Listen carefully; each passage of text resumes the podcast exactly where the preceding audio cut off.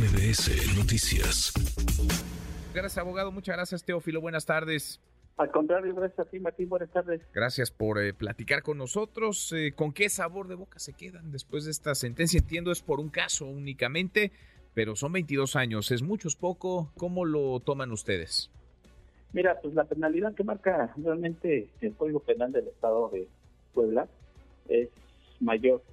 Sin embargo, pues se ha hecho justicia, pero a medias. Entonces vamos nosotros a impugnar esa resolución para que se incremente la pena. ¿Cuál es la pena máxima que contempla la, legislación?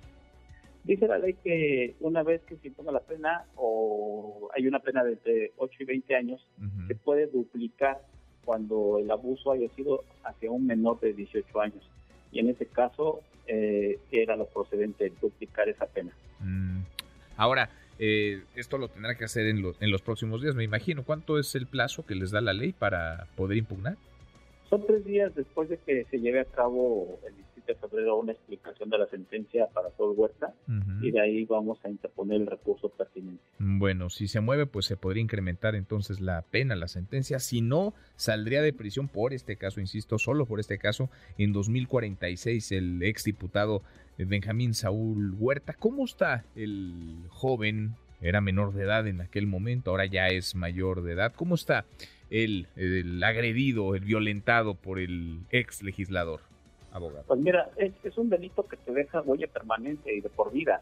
Entonces él ha estado en tratamiento psicológico pues, para poder llevar a cabo su vida normal, ¿verdad? Pero más, más sin embargo así pues, esto lo marca de por vida. Sin duda, sin duda. Ahora, ¿hay un caso más? ¿Son dos casos más? ¿Cuántos casos más hay contra Benjamín Saúl Huerta? Hasta donde yo sé, eran ocho. De ahí cuatro fueron procedentes para la denuncia correspondiente. Y se le está llevando el proceso, por, o se le llevó el proceso por los cuatro, de los cuales dos ya están sentenciados. nosotros tenemos otro caso en el cual es en la Ciudad de México y que realmente en ese estamos todavía en etapa intermedia. Bien. Bien, pues eh, pendientes por lo pronto ganan, vamos a ver si se incrementa la pena, 22 años contra el exdiputado Benjamín Saúl Huerta.